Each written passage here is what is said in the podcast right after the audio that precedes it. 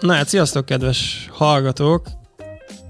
Tényleg egy kicsit meg vagyok illetődve, azt kell, hogy mondjam, ugyanis Bolya Imre ül velem itt szemben a stúdióban. Szia Imre, köszöntelek a műsorban. Szia Peti, nagyon örülök, hogy itt lehetek, és köszöntöm a hallgatókat is. Karizmáról, karizmatikus előadásokról fogunk beszélgetni Imrével, azzal kapcsolatban is, hogy tudjuk őket az üzleti sikereitekhez csatolni. Most hirtelen nem is tudtam, hogy konferáljalak téged fel. Titulusként hogy szoktál bemutatkozni? Ez folyamatosan alakult bennem, és az utóbbi időben azt szoktam mondani, hogy könnyen megjegyezhető legyek, illetve nyilván a tevékenységem is, hogy én karizma tréner vagyok. De jó. Tetszik. Nem. Hallottam még ilyet. Jó. Feltételezem, hogy a hallgatóink közül azért ismernek téged páran. Én kimondottan az előadói készségek fejlesztése miatt kapcsolódtam annak idején a tevékenységethez, még mondtam itt az adás előtt, hogy voltam is előadásodon, meg engem is foglalkoztatott mindig a terület, és itt az adásban ugye az lenne a cél, hogy ezt egy kicsit összekössük azzal, hogyha valaki vállalkozóként szeretne jobban érvényesülni, akár csapaton belül, házon belül, akár az ügyfeleivel a kommunikációt fejleszteni, ahhoz igyekszünk nektek némi támpontot, kapaszkodót adni, de szokás szerint én azt szeretném kérni tőled, Imre, Imi, melyikben maradhatunk, amelyik... Mind a kettő szimpatikus. A Bélát azt ritkán használom. Az Imre, Imi, azok jöhetnek. Jó, kicsit mesélj arról, hogy pontosan mi is az, amivel te foglalkozol, hogy néz ki a te karizmatréneri tevékenységed? A karizmatrénerség számomra az karizmafejlesztést jelent, és hogyha ezt kifejtjük bővebben, akkor én olyan sokszor vezetőkkel, leendő vezetőkkel, de igazából bármilyen vállalkozóval, középvezetővel, alkalmazottakkal is dolgozom, mégpedig azon, hogy hogyan tudnak sokkal magabiztosabban, megnyerőbben, egy szóval karizmatikusabban kommunikálni. És ez leginkább előadói helyzetekre, prezentációs szituációkra vonatkozik, mégpedig azért, mert azt látom, hogyha valaki képes kiállni az ügyfelei elé, a saját csapata elé, vagy akár egy konferencián, egy 100 fős közönség elé, és ha ott képes üzeneteket átadni, figyelmet lekötni, cselekvésre késztetni, akár értékesíteni is. Szóval, ha ez a fajta kommunikáció jól megy, akkor az olyan, mint egy ilyen dominó, amit ha megpöckölünk, akkor egy csomó minden más eldől. Akár hideghívások, akár konfliktus helyzetek. Szóval azt is mondhatom, hogy sok ember számára legtávolabbi, a komfortzónájától legtávolabbi kommunikációs helyzeteken dolgozunk, azért, hogy abba sokkal magabiztosabbá váljanak. Valószínűleg sokakat foglalkoztató kérdéskörről van szó. Hogy jött ez neked? Volt-e bármiféle indítatás? Olvastam a weboldaladon, hogy azért, hogy néhány évvel ezelőtt, ha jól olvastam, akkor alkalmazottként dolgoztál, és aztán utána döntöttél, hogy profilt váltasz. Engem mind kifejezetten az érdekelne, hogy miért pont ez lett az a terület, ami ha korábban a munkásságodból nekem az jött le, hogy neked ez egy igazi szerelem, egy ilyen szenvedély. Ezt jól érzed. Most visszakanyarodhatunk akár az óvodába is. Nagyon érdekes, hogy már az anyáknapi ünnepségen is valamiért engem kértek fel az óvónénik, hogy mondjam el a leghosszabb verset.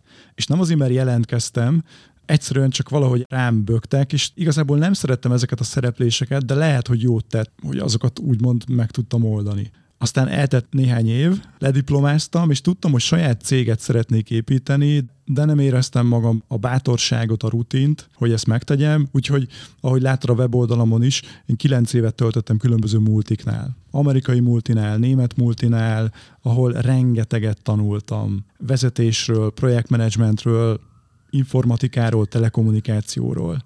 És amikor már éreztem, hogy nagyon szűkek a keretek, és most már tényleg szeretném úgy igazán megvalósítani önmagamat, akkor egyik napról a másikra felmondtam, amit egyébként nem ajánlok senkinek, tehát ez a legveszélyesebb manőver, amit lehet tenni. Mégis valamire ezt választottam.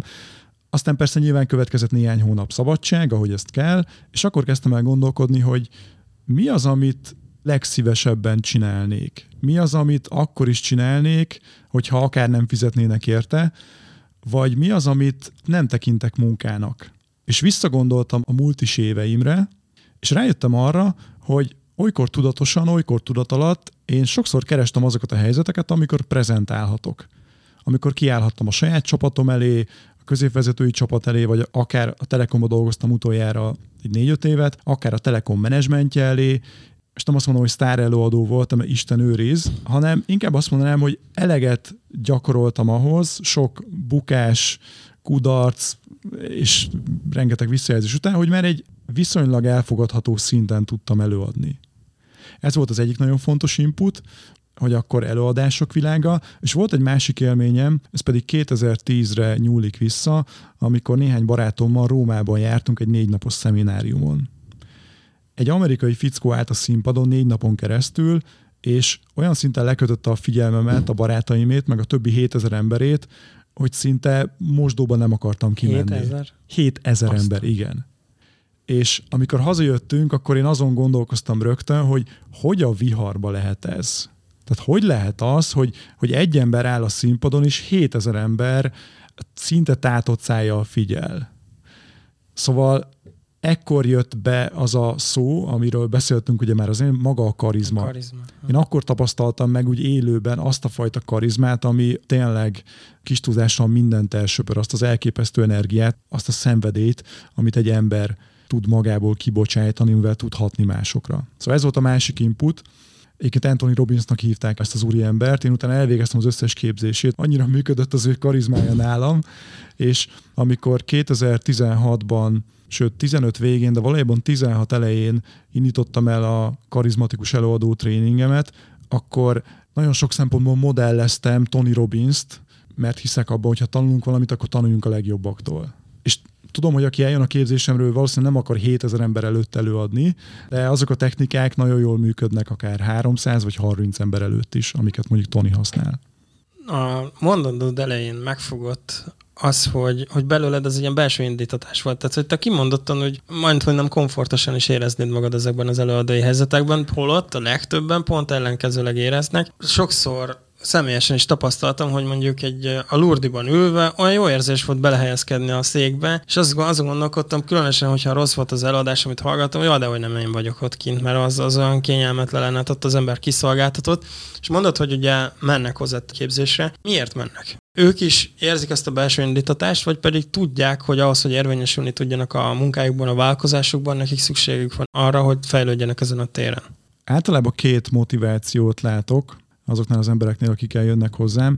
Az egyik az, hogy szeretnének jó érzéssel előadni, szeretnének hatni a munkatársaikra, az ügyfelekre, szeretnének valamilyen örömállapotot megérni ott a színpadon. Tehát ez az egyik. És van egy másik, ami azért sokszor erősebb, ez pedig az, hogy nagyon sok ember rengeteg negatív érzést gyűjt össze a színpadon. Akár kudarcélményt, akár nagyon erős lámpalázat, vagy úgymond leégést, most ez nyilván egy erős kifejezés, de hogy nem egy jó élmény sok ember számára, és eljön az a pont, amikor többen azt mondják, hogy jó, oké, elegem van, nem érdekel, biztosan meg lehet ezt is tanulni, segítek, nyilván meg lehet, tehát ez valahol olyan, mint egy nyelvtudás, vagy egyfajta biciklizés, és azt mondják, hogy oké, én ezt meg fogom tanulni, mert szeretném ezt profibban csinálni, szeretnék több emberre hatni, szeretném ezt akár úgymond kimaxolni ezt a lehetőséget. Jó, most, hogy így mesélsz, beugrott egy emlék, ami nekem teljesen negatív. Még 5-10 évvel ezelőtt elküldtek előadni egy hajóra, ahol 200 ügyvéd volt rajtam kívül, és nekik kellett ilyen céginformációról előadni, hát az ebédszünet után. És annyira kellemetlen volt, hogy még csak úgy szállingoztak vissza. Szólni kellett volna, hogy legyenek kedvesek visszajönni a helyükre, meg minden. És amikor úgy elcsukló hangon, tudod, ilyen bénán így elkezdtem mondani, óriási kudarcélmény volt. Nem sültem bele, nem volt az, hogy belebotlottam, hanem ledaráltam, de szörnyű volt. És bennem ez volt az indítatás, hogy még egy ilyet nem szeretnék, és utána én például tudatosan kezdtem el foglalkozni ezzel a területtel. Az lenne a kérdésem, hogy bennem az utána tök sokáig bennem maradt. Olyan, mint amikor valaki mondjuk az autóval kicsúszik, és akkor utána bennem marad az az érzés. Ezzel mit lehet kezdeni? Ez csak akkor tud elmúlni, hogyha újra színpadra állsz, vagy leküzdhető ez bárhogy? Két dolgot érdemes ezzel tenni. Az egyik az, hogy valószínű, hogyha most felhívnánk azt a 200 ügyvédet, akkor 0 ügyvéd emlékezne rád. Tehát amikor van egy negatív élményünk, van egy kudarcélményünk, akkor azt elképesztő módon fel tudjuk nagyítani. Tehát sokszor azt gondoljuk, hogy másnap benne leszünk a fókuszban, vagy a Blick címlapon ott fogunk virítani, de valójában ez nem igaz. Minden embernek a saját fájdalma a legnagyobb, de mások nem nagyon foglalkoznak a mi problémáinkkal, mert mindenki a sajátjával van elfoglalva. Tehát az egyik az, hogy ezt nyugodtan engedd el, mert ez csak neked fájt, másoknak nem. Aha. Tehát, hogy ne bánsd magad emiatt, ez az egyik. Ezt én szoktam magamnak mondani, amikor valami nem úgy sikerül, hogy szeretném. Ez egyik. A másik pedig az, hogy igen, ugye a negatív emlékeket, mert ez mégis azért egy negatív emlék benned, ezt azért érdemes fölülírni egy pozitívabbal. És sokan jönnek úgy a tréningemre, akiknek van hasonló élményük, mint amit most meséltél, Peti, és a tréning elején tényleg azon dolgozunk, hogy oké, ez egy biztonságos közeg. Itt lehet hibázni. Ezt jól csinálod. Mert egy másik dolog, ami miatt sokan nem adnak elő jól, vagy egyszerűen nem szeretnek előadni, az az, amit szintén látok, hogy amikor valaki kiáll a színpadra, akkor alapvetően 3 dologra vágyik. 3 esszenciális dologra. Az első, az a figyelem. Ugye?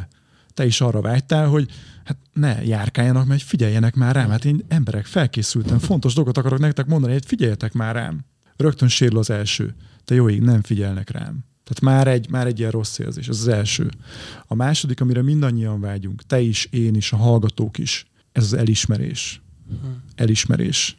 És az, hogy valaki nem is figyelt rád, vagy épp a telefonjával foglalkozott, vagy a szomszéd asztalnál lévő ügyvéddel beszélgetett, nem érezted az elismerést, igaz? Finoman szólva. Egyáltalán nem. Sőt. És akkor van egy harmadik dolog még, amire szintén mindannyian vágyunk, és talán mondhatom, hogy erősebb is, mint az első 2. Ez pedig most kicsit ilyen furán fog hangzani egy ilyen üzleti témájú adásban, de mindannyian vágyunk a szeretetre.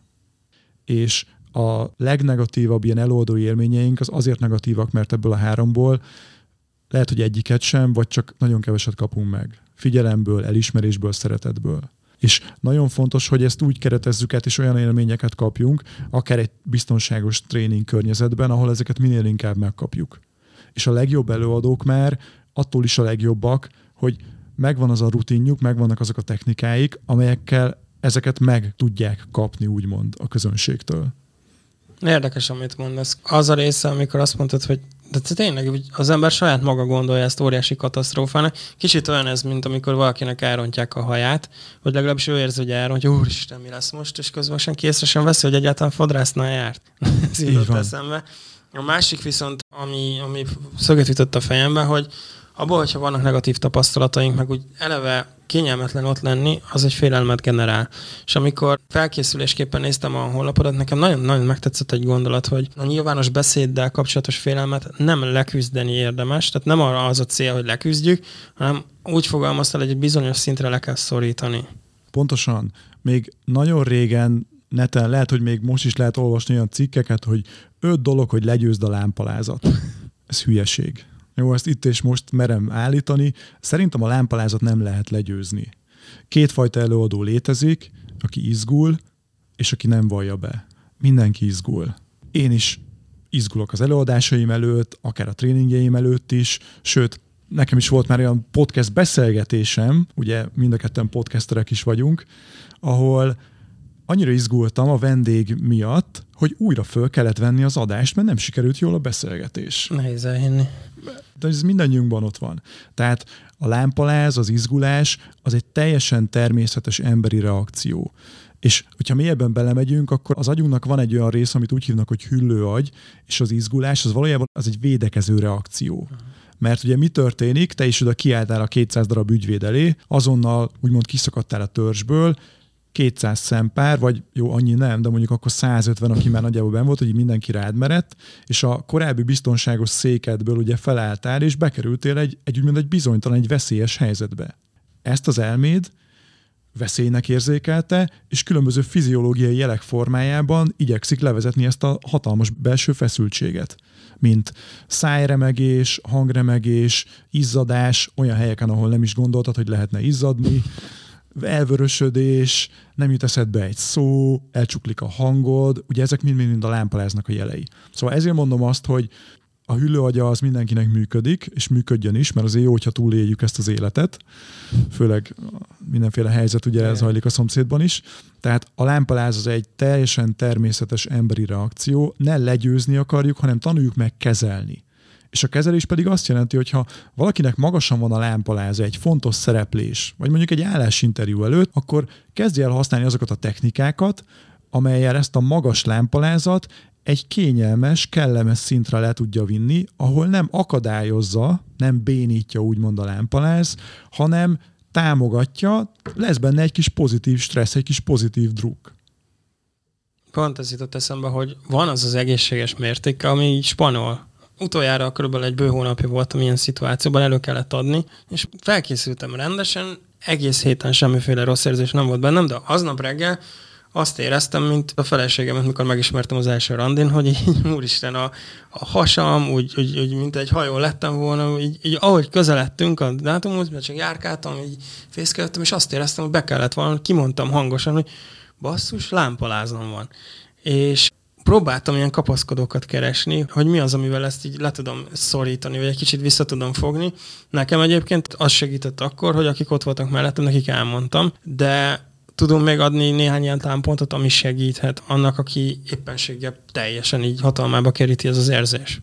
Persze, hogyne. Az egyik legjobb módszer, amit szoktam tanítani a tréningeimen is, az, hogyha megváltoztatjuk a fiziológiánkat. Mit jelent ez?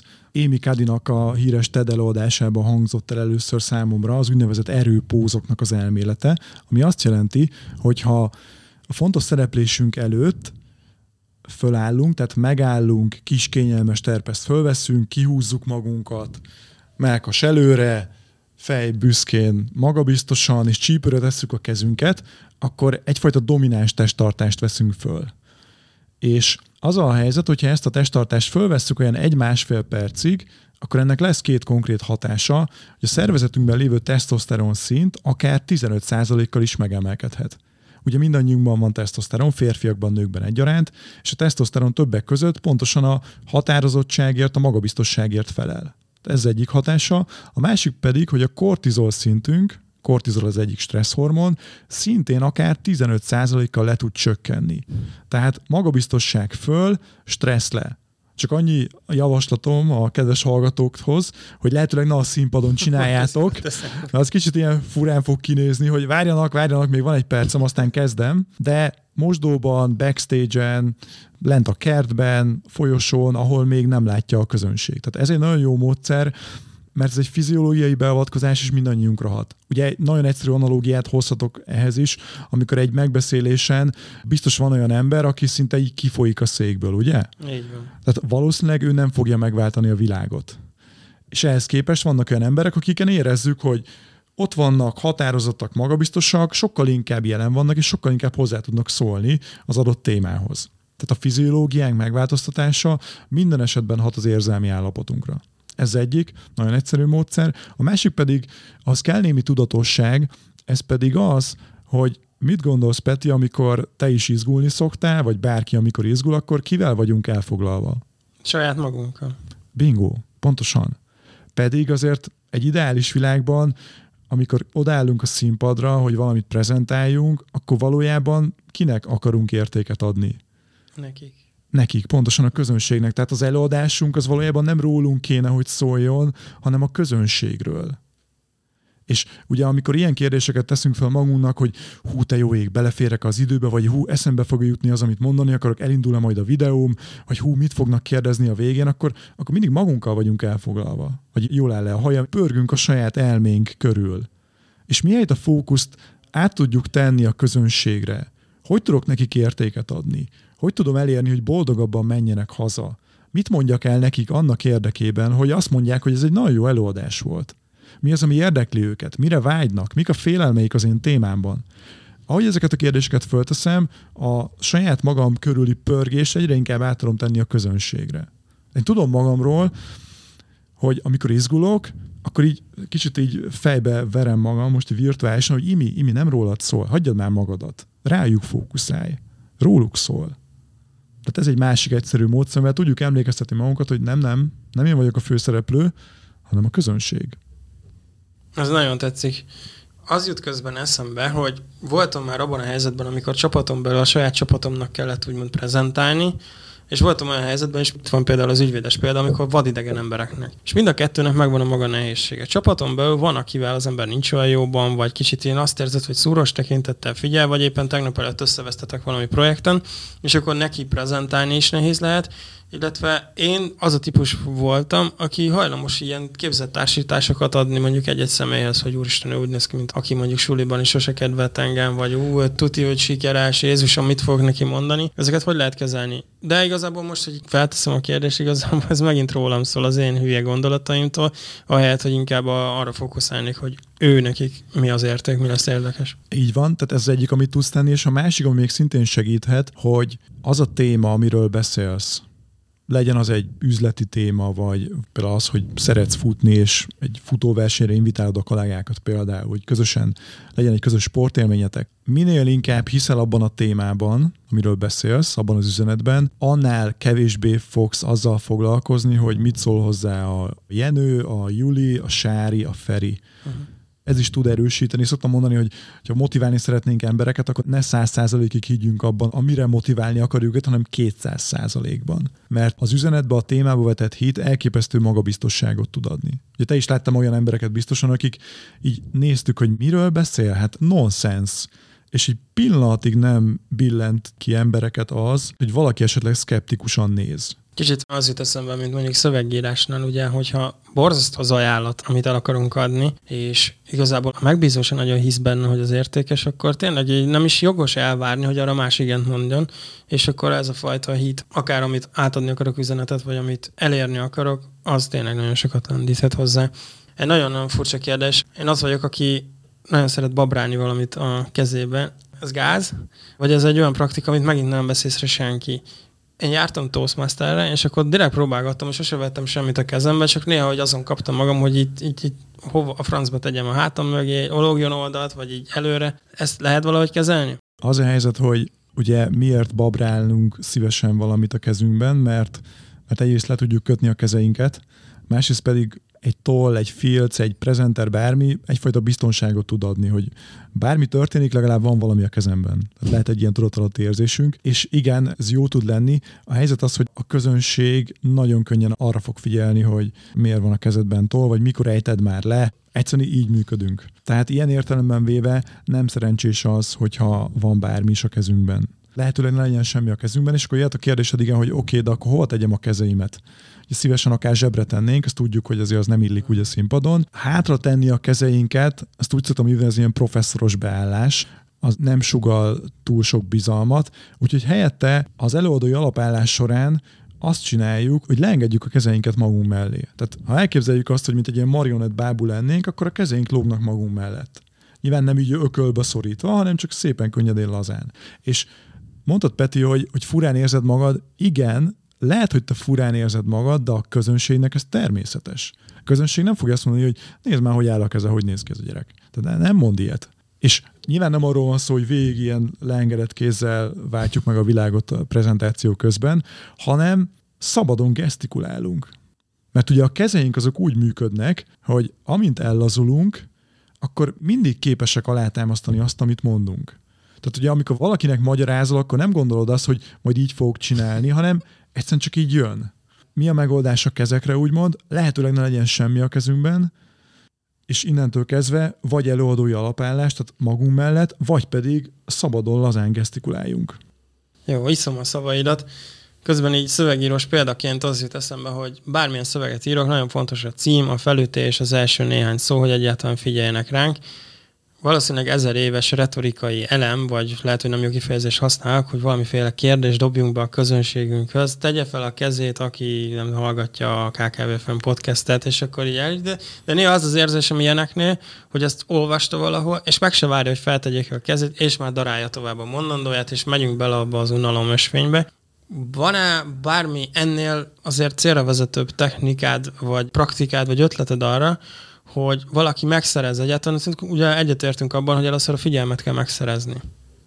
Pontosan, tehát hogy az elsődleges célunk a figyelem felkeltése és megszerzése. és nem feltétlenül az, hogy bemutatkozzunk rögtön a színpadon. Ezt úgy szoktuk hívni a szakmában, hogy ütős kezdés, vagy strong start angolul. Fontos, hogy ütős kezdéssel induljunk. És a sziasztok, Bolya Imre vagyok, a Karizma Podcast házigazdája, az nem egy ütős kezdés. Annál biztosan vannak jobbak, főleg azoknak, akik még nem ismernek, vagy nem találkoztak velem. Ütős kezdéssel, és kicsit ilyen, most a szenzációhajház szó jutott eszembe, de valójában mégis azért valahol erről van szó. Tehát valami olyat mondunk, amire az emberek fölkapják a fejüket. Képzeld el, Peti, hogy manapság a világon többen használnak okostelefon, mint fogkefét. Ez itt a Meglepő Tények Podcast, a nevem Bolya Imre, és a mai adásban meglepő tényeket fogok veled közölni. Megvettem. Tehát kezdhetünk például egy meglepő állítással, vagy valami olyannal, amit mi tudunk, de a közönség még nem tudja. És fontos, hogy in medias res. Nem kell ez a hölgyeim és uraim, most pedig egy meglepő tényt fogok elmondani azért, hogy felkeltsem a figyelmeteket. Mondhatom? És nem. Jó, tehát ez ilyen nagyon ilyen, unalmas. Ott a másik technika, amit mondasz, az a kérdéssel való kezdés. És be is dobtál egy hibát, amit én is látok, hogy sokan elkövetnek, hogy hallják a tréningen, prezentációs tréning, hogy tegyél bele kérdést, mert az jó lesz. Igen, de figyelj a válaszra. Mindig azért kérdezünk, mert számít nekünk a közönség. Ugye a prezentáció az a közönségről szól. És használjuk fel a válaszukat. Hogyha mindenki felnyújtja a kezét, az is egy válasz. Hogyha senki nem nyújtja fel, az is egy válasz. Tehát használjuk fel a választ. Úgyhogy lehet egy kérdéssel kezdeni, és persze lehet interaktív is, tehát hogy feltehetik a kezüket, de lehet költői kérdés is. Belegondoltál már abba, hogy 10 évvel ezelőtt mennyivel másabb volt a világ? És ha most belegondolsz abba, hogy 10 év múlva vajon milyen lesz, akkor mi jut eszedbe? Sziasztok! Nevem Bolya Imre, én jövőkutató vagyok. És a mai előadásomban arról foglak meggyőzni benneteket, hogy az, amit 10 évvel ezelőtt hittél, annak köze nincs ahhoz, ami 10 év múlva vár rátok. Költői kérdés is tud működni, anélkül, hogy feltennék a kezüket, mert a kérdéseknek az a zsenialitása, hogy mindig vezetik a közönség fókuszát. Ilyen nagyon szépen, így elegánsan tudom elérni azt, hogy arra gondolj, amire szeretném, hogy te igazából gondolj. Amit most így téged hallgatva megfigyelek, hogy szuper érzékkel tartasz szüneteket, és tudjuk nagyon jól valószínűleg, hogyha olvastunk a témában, hogy javasolják, hogy a színpadon állva, vagy a csapatunk előtt beszélve is tudjuk erősíteni a mondantókat, jobban célba talál, ha nem csak így elhodarjuk, hanem megállunk, szünetet tartunk, és türelmesen kimondjuk. Ez gyakorolható? Akár otthon a tükör előtt, vagy nem akarom behozni a gyakorláshoz, még lennének kérdéseim, de ez fejleszthető, vagy csak a színpadon állva, tudatosan figyelve lehet arra készülni úgymond, hogy ne egy ilyen hadarás legyen a dologból, hanem annak legyen egy ilyen íve, szépen kimunkáltan, ilyen, nem az, hogy választékosan, hanem hogy szüneteket tartva jobban átmenjen a mondandóm. Abszolút fejleszthető és gyakorolható. Ugye Kodály Zoltán mondta azt, hogy a zenében a legnagyobb ereje a csendnek van. Óriási ereje van. És azért van nagyon nagy ereje, mert ugye milyen világban élünk, zúdulnak ránk az ingerek, a notificationök, a közlekedés, a hívások, a barátaink, az ismerősök, az ismeretlenek, tehát ilyen elképesztő inger cunami közepette éljük az életünket, és manapság az emberek nagyon nehezen tudnak csendben maradni. És sokszor arra kapjuk fel a fejünket, hogy csend van. Hogy valaki ott áll a színpadon is, és mondjuk nem beszél. Tart egy 3 másodperces hatásszünetet. Ennek óriási ereje van. A gyakorlásra az egyik legegyszerűbb mód, igen, lehet a tükör előtt is, ott fog menni a legkönnyebben, általában. Aztán folytathatjuk mondjuk számunkra ismerősökkel, akár a párunkkal, barátunkkal, hogy ott milyen ereje van a hatásszünetnek, és az igazi puding próba az ténylegesen az, amikor a színpadon mer valaki hatásszünetet tartani. Többször behoztam, én nagyon szerettem a Toastmasters-t, még jártam, és most már egyre erősebb bennem a gondolat, hogy vissza kellene mennem, mert egyrészt fantasztikus volt a társaság, másrészt amikor láttam másokat beszélni, vagy én is, mikor megtartottam az Icebreaker beszédemet, elképesztően sokat fejlődtem. Nagyon ijesztő számomra, de iszonyat hatásos, hogy amikor szünetet tartottam, néha megálltam, és így mélyen belenéztem egy valakinek a szemébe. És az illető, azt tudja, hogy megjegyezte. És velem is csinálták ezt, előtte lévő prezenterek, hogy megállt, és rám nézett, és úristen, így onnantól kezdve nem engedtem meg magamnak azt, hogy ne figyeljek rá, mert úgy éreztem, mint nekem mondaná. Szerintem ez is kell egy bátorság, de erősíts meg, vagy cáfolj meg, hogy ez is egy szuper technika ahhoz, hogy valóban hatása legyen annak, amiről beszéltél. Szerintem a 200 ügyvéd nem emlékszik az előadásodra, amit te kudarcként éltél meg, de az a Toastmasters tag, akinek belenéztél a szemébe, miközben az Icebreaker tartottad, lehet, hogy a mai napig emlékszik rád, és arra, hogy mit mondtál, és hogy milyen érzést váltottál ki belőle. Abszolút így van. Pontosan. Ugye a hatásszünet nem attól erős, hogy bámulunk kifelé az ablakon, és az magunkban számolunk három, hogy egy, kettő, három, teljemmel, na, letelt, akkor újra itt vagyok. Tehát nyilván nem így, hanem néhány emberrel nagyon mély szemkontaktust tartasz. És ennek hatalmas ereje van, plusz, ugye ha már karizmáról beszélgetünk, ugye ez a magabiztosságnak is egy jele, hogy én merek csendben lenni. Nem kell folyton mondanom, hanem azt mondom, hogy oké, most szünet. És akkor nézzük meg, mi sül ki ebből. És folytatom. Hozzuk be, aztán lépjünk is rajta túl. Annál kiábrándítom nincs, mikor valaki elindít egy PPT-t, és azt nézi és olvassa fel. Én csak a rendkedvéért szerettem volna behozni, hogy annál rosszabb nincs, és annál nagyobb kiszúrás szerintem nincs a hallgatósággal, mert olvasni ők is tudnak általában, azt ki lehet nekik küldeni, és akkor nem kell az idejüket rabolni. Van-e bármiféle tipped ezen túl, akkor, amikor valaki vizuális dolgokkal is meg szeretné támogatni a mondandóját? Nekem tényleg ez volt, amit én már, mikor Steve Jobsról olvastam még annak idején, akkor felírtam magamnak, hogy biztos nem fogok ilyet csinálni, mert ez tiszteletlenség szerintem a hallgatósággal szemben, mert nincs annál rosszabb, amikor látom, hogy hátat fordít nekem, és olvassa végig, úgy közben senki nem őt nézi, hanem azt, hogy ez szörnyű. Szívemből szóltál, teljes mértékben egyetértek, olyannyira, hogy én nem véletlenül nem prezentációs tréningnek hívom a képzésemet, hanem előadói tréningnek. Tehát szerintem sokkal fontosabb az, hogy egy vállalkozó, egy cégvezető, igazából bárki előadni tanuljon meg, és ne prezentálni. Mert ha valaki pusztán a szavai, a testbeszéde segítségével, a fellépése által le tudja kötni mások figyelmét, akkor ha ehhez még hozzátesz egy profi PPT-t, ami ugye nem 12-es ariallal van teleírva, akkor az csak egy plusz lesz. De ha belegondolunk, Arisztotelész se használt PPT-t, vagy mondjuk Páfer is se használ, és soha nem is fog. De hogyha mégis használunk PPT-t, akkor ugye mire érdemes figyelni, megint ez egy óriási tévhit szerintem sok ember fejébe, az pedig az, hogy hát, hogy összerakom ezt a PPT-t, és majd az alapján elmondom valahogy. Ugye ez az alapelv. A gond az az, hogy amikor valaki kiáll egy prezivel előadni, akkor ott nem a PPT a főszereplő, hanem továbbra is az előadó. Tehát a PPT, legyen akármilyen színes, szagos, pörög, forog, zenél, elképesztő videó van benne, az továbbra is egy mellékszereplő. Tehát inkább legyen egy oké minőségű PPT-d, de csillogjon a szemed, gyakorold be rendesen, legyen profi a szemkontaktusod. Tehát, hogy ezekre figyelj oda, minthogy egy ilyen elképesztően szénné csiszolt PPT párosítva egy ilyen őzős, mekegős, makogós, lámpalázas előadásmóddal. Az előadó a főszereplő. Behoztad a gyakorlást, a felkészülés kérdéskörét. Ugye említettem ezt a nagyjából másfél hónappal ezelőtti előadásomat. Elmondom, hogy hogy készültem, és arra kérlek, hogy így mondd el, hogy azon hogy lehetett volna optimalizálni egy kicsit, és akkor ezen keresztül meg tudjuk talán világítani a hallgatóknak, hogy hogy érdemes felkészülniük, mikor legközelebb ilyen prezit kell, vagy előadni készülnek, akár csapaton belül, akár házon kívül. Én először megírtam vázlat szerint, hogy mit akarok egyáltalán átadni. Tehát volt egy ilyen vázlatom, amit tök simán kifért volna egy ilyen kisebb lapra, majd ehhez nem szóról szóra, de nagyjából megírtam azt a szöveget, amit elmondanék.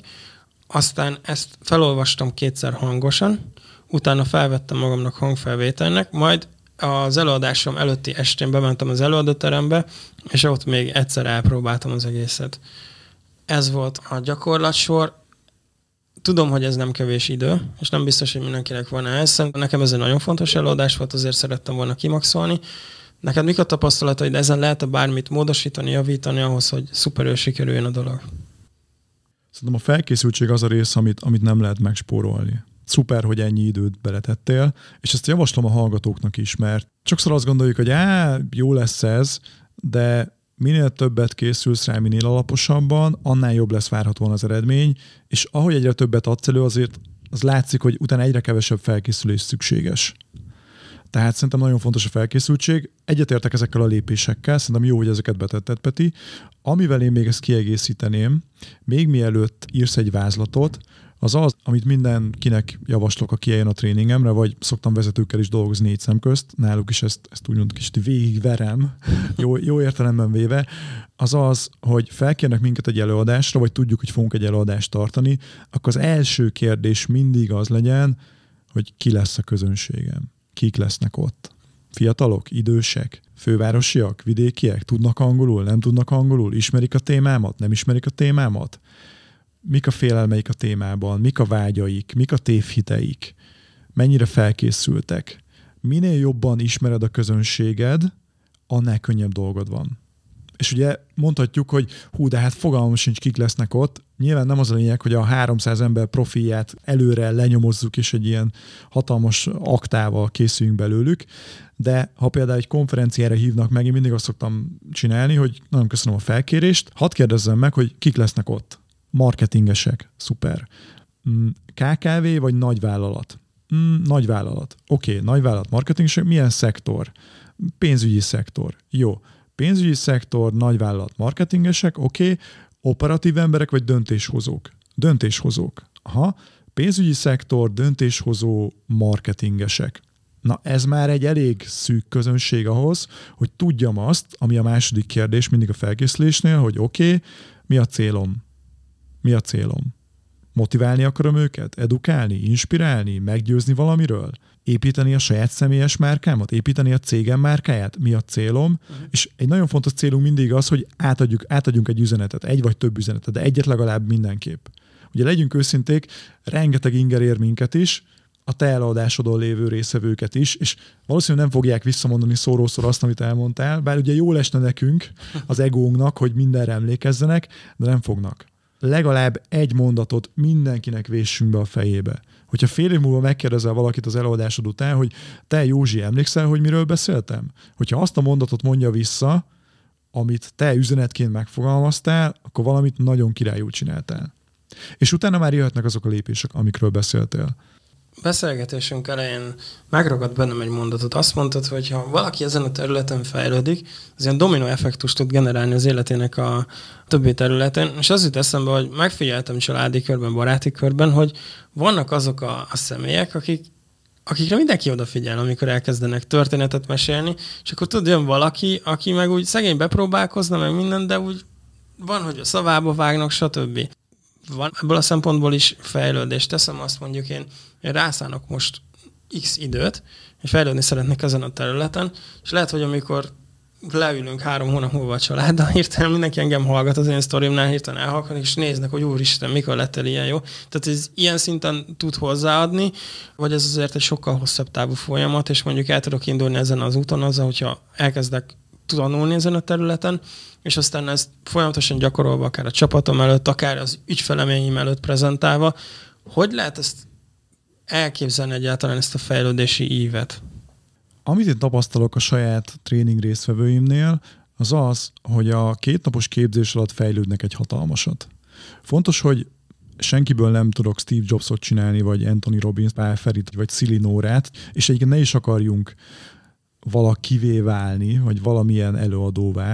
Én azt tudtam mondani, hogy saját magához képest mindenki tud egy óriásit fejlődni. És onnantól kezdve már, amikor ez a fejlődés megvan, akkor már jöhet a gyakorlás egyrészt, másrészt pedig a folyamatos visszajelzések, vagy pedig a folyamatos önreflexió. Ugye ez, amit megint sokan nem tesznek meg, mi történik? Valaki tart egy előadást, ő arra számít, hogy megkapom a figyelmet, az elismerést, a szeretetet, de nyilván ez nagyon ritka, hogy ez mind a 3 meglegyen, és akkor annak kezdett egy jó ég, ez degáz volt, én többet nem. És akkor fél év múlva talán újra bepróbálkozunk valamivel.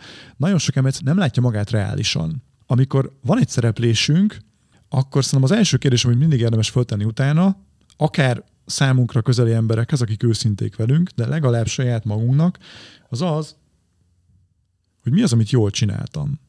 Tehát mi az, amit jól csináltam a mai előadásomban?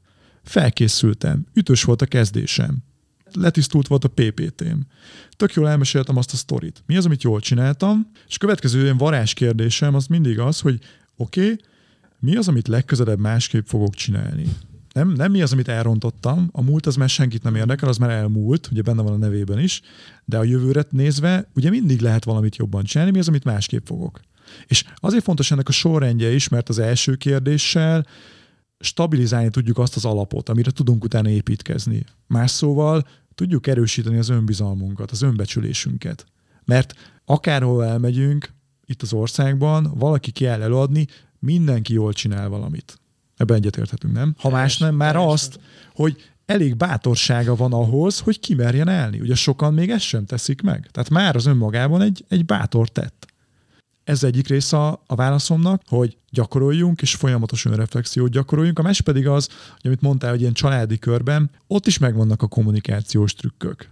Tehát akár lehet ilyet mondani a nagyhangú keresztapa mellett, hogy képzeljétek el most, hogy olyat mesélek el nektek, amitől el fogjátok dobni az agyatokat. Vagy azt mondom, hogy várjatok egy picit. Hatásszünet. Ugye? Megkocogtatom a kis pohárkámat, megvan a figyelem, és azt mondom, hogy igazából csak ki akartam próbálni, milyen, amikor mindenki rám figyel. Nevetés? Nagyon jó, vicceltem. Na, szóval, amit történt velem a héten, az egy életre beivódott. Azt szeretném, hogy a családunk minden tagja emlékezzen erre. Érdekel benneteket? Mi ez? Elmesélhetem? Hogyne, hogyne. Na, meséld. Ezek ilyen nagyon kis egyszerűen finom trükkök, amikkel elegánsan lehet vezetni akár a családtagjaink figyelmét is. Nyilván ott lehet, hogy több lesz a szurkáló megjegyzés, vagy a poénkodás, de cserébe ott azért feltételezem, hogy magabiztosabbak is merünk lenni. Hát, talán lámpolás sem lesz olyan. Így van. Szinten. A pandémia idején foglalkoztam a Karizma című könyveddel, és az lenne a kérdésem, hogy a könyvhöz miért pont az interjú formátumot választottad, és kicsit arról mesélj kérlek, hogy milyen érzés volt velük beszélgetni ezekről a kérdésekről. Engem én azt feltételezem, hogy valószínűleg iszonyatosan inspiráló volt, és hogy például a mai nap folyamán, vagy a munkádban érzed-e még ennek a hozadékát, annak a valószínűleg több hétnyi, vagy több hónapnyi előkészületnek? Az előbb meséltem a visszajelzésekről, és ezt én is rendszeresen alkalmazom a képzéseimen. Tehát minden képzés után leülök, és áttekintem azt, hogy mi az, ami jó volt, mi az, amit csinálják másképp, és ennek egy nagyon fontos része azok a visszajelzések, amelyeket a résztvevőktől kapok. És még régebben, még az első tréningek után többször megkaptam azt, hogy imi jók ezek az amerikai előadók, ez a Tony Robbins, meg Tim Ferriss, meg Gary Vaynerchuk, akiket itt emlegetsz nekünk, de mégiscsak Magyarországon vagyunk, itt szeretnénk érvényesülni, mi a helyzet itthon. És gyakorlatilag ez a visszajelzés adta az ötletet a könyvhöz, aminek továbbra is az volt az elve, én ebben nagyon hiszek, hogy ha tanulunk valamit, akkor tanuljunk a legjobbtól. Ugye, ha egy középszerű embertől tanulsz, akkor legfeljebb az ő szintjére tudsz eljutni, de hogyha a legjobbtól tanulsz, nyilván nem jelenti azt, hogy te is eljutsz az ő szintjére, de legalább az esélyed megvan rá. És körülbelül egy évnyi kutatómunkát beletettem abba, hogy feltérképezzem a számomra legkarizmatikusabb előadókat. Ezt azért teszem hozzá, mert a karizma az nem egy univerzális jelenség. Tehát lehet, hogy még 100 ember elmegy meghallgatni Pál Ferit, most őt hozom be, az a könyvemnek az egyik szereplője, 80 ember azt mondja, hogy wow, micsoda karizma, 10 ember azt mondja, hogy egész jó volt, 10-en meg azt mondják, hogy mit keres egy papa színpadon. Ugye? Tehát nem tudnak mit kezdeni magával a jelenséggel. Szóval egy éven keresztül konferenciákra jártam, azóta is járok, de akkor különösen, és az volt a leggyakoribb beszédtémám, szia, szerinted ki a legjobb előadó Magyarországon? Egyébként ez nagyon jó egy ilyen icebreaker is. Bármikor, villamoson, metrón, rendezvényen, bármikor működik. Próbáljátok ki. És ebből elkezdett összeállni egy egyre nagyobb és nagyobb lista. Nyilván szűrtem az embereket, és amikor már letettem néhány ember mellett a voksomat, Benkő Vilmos volt például az első ilyen, ő hozta be Magyarországra a Toastmasters-t, egy zseniális üzletember, egy zseniális előadó, mint ember is, egy nagyon értékes ember is, és őt is megkérdeztem, hogy Vili, ki az, aki szerinted még méltó arra, hogy ebbe a könyvbe szerepeljen? Tehát, hogy ugye hasonlót vonza, olimpikon a barátja, ő is mondott néhány nevet. És ezen az úton haladtam szépen elő, és így jött össze végén 12+1 előadó. Azért lett egy +1, mert azt látom, hogy a YouTube, mint platform is most már egyre népszerűbb, és ott is lehet valaki karizmatikus. Tehát ezt gyorsan el is oszlatom, hogy nem arról van szó, hogy színpadra van szükség meg 1000 fős közönségre, hogy valaki a karizmáját tesztelje, vagy fejlessze. Nem. Egy szem kamera, ott van a telefonunkban, mindenkinek van YouTube accountja, akinek van gmail-es e-mail címe, én tök ez ott is lehet a karizmánkat bevetni.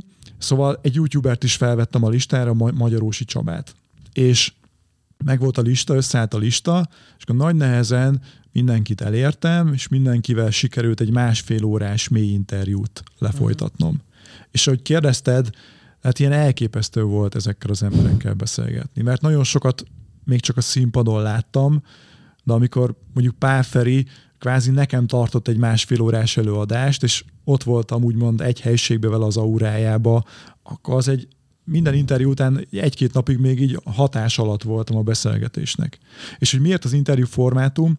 Azért, mert egyrészt átszűrtem magamon azt a sok-sok dolgot, mindenféle kommunikációs stratégiát, trükköt, lámpalázkezelési módszert, amit kaptam ezektől az emberektől, és ezeket is beleírtam, de olyan értékes gondolatokat hallottam, amiket szó szerint akartam beletenni a könyvbe. Ez volt a mögöttes gondolat, és most ez úgy néz ki, hogy minden fejezetben egyrészt ott van az interjúnak a veleje, az eszenciája, ott vannak a saját gondolataim, hogy mit tanulhatunk mondjuk Hajnóczi Soma 2-szeres bűvészvilágbajnoktól, vagy Kovács András Péter stand-upostól, és a végére még ugye mindenki szeret sietni, és kellenek az instant tippek, minden szereplő után van még 3 instant karizma tipp, ami hozzá tud tenni a magabiztosságunk fejlesztéséhez. Ó, hát ez jó volt hallgatni. Az ember elkezd arra vágyakozni, hogy valami ehhez hasonló, olyan, mint egy életmű, amit majd jó lesz mutogatnod, nem tudom, 20-30 év múlva szerintem, vagy jó lesz ránézni, leporolni egy kicsit a polcon. Egyébként most nagyon érdekes, ezt nem is meséltem még el sehol, hogy volt egy marketinges hölgy, Orsi, aki segített a szervezésben, mert egy nagyszabású könyvbemutatót is szerveztünk, és ő hívta a figyelmemet, azt mondta, hogy Imi, legyen 3 olyan könyv, amit minden egyes szereplő aláír. És ez ott van a szekrényem mélyén, féltve őrzöm azt a 3 könyvet, amit mind a 13 ember aláírt. Nem semmi. És lehet, hogy majd elajándékozom az unokámnak, vagy felajánlom valamilyen jótékonysági árverésen, de hogy tényleg van egy ilyen életmű szaga a dolognak. Nagyon tetszik. Jó. Nos, a hallgatóink között, aki mondjuk kedvet kap ahhoz, hogy a segítségeddel fejlődjön ezen a területen, és egyrészt a karizmáján dolgozon egy kicsit, illetve váljon jobb előadóvá, mert azáltal ugye vállalkozóként is jobban tud érvényesülni. Milyen utat, formátumot, platformot javasolsz neki? Egyrészt a legegyszerűbb, hogyha a karizma.hu-ra fölmentek, ott nagyon sok mindent meg lehet találni rólam. Említettük a könyvet. A könyv ez egy nagyon jó kis gyors talpaló tud lenni, egy ilyen ugródeszka, hogy lássuk azt, hogy a legjobbak ezt hogy csinálják. A következő lehet, most pont építünk egy Karizma Akadémia nevű online videós platformot, mert azt látom, hogy vannak emberek, akik mondjuk külföldön élnek, vagy nem fér bele az idejükbe, hogy mondjuk dolgozzanak velem egy tréning által, de például említettem ezt a kihívást, hogy hogyan készüljek fel egy előadásomra, pont ez lesz az első ilyen videós kurzus, ami szépen munkafüzettel megnézhető, kitölthető, és ha valaki elvégzi ezeket a lépéseket, akkor fel tud erre készülni. Tehát ez fenn lesz a Karizma Akadémia oldalán.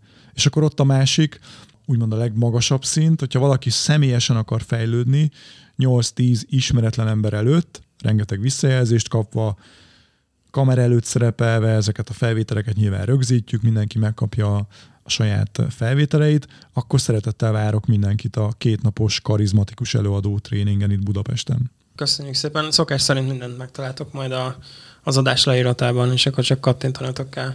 Nagyon szépen köszönöm, hogy eljöttél hozzánk. Én úgy éreztem, van az a beszélgetéstől, amikor így megáll az idő. És ez számomra ilyen élmény volt, és nagyon remélem, hogy a hallgatóink is hasonlóképpen érezték. Ha bármi kérdésetek van egyébként az adással kapcsolatban, akkor pedig nyugodtan írjatok nekem is. Köszi szépen, hogy itt voltatok. Találkozunk 2 hét múlva. Nagyon örülök a meghívásnak, és én is nagyon jól éreztem magam, Peti, úgyhogy köszönöm szépen még egyszer. Én is köszönöm. Sziasztok! Sziasztok!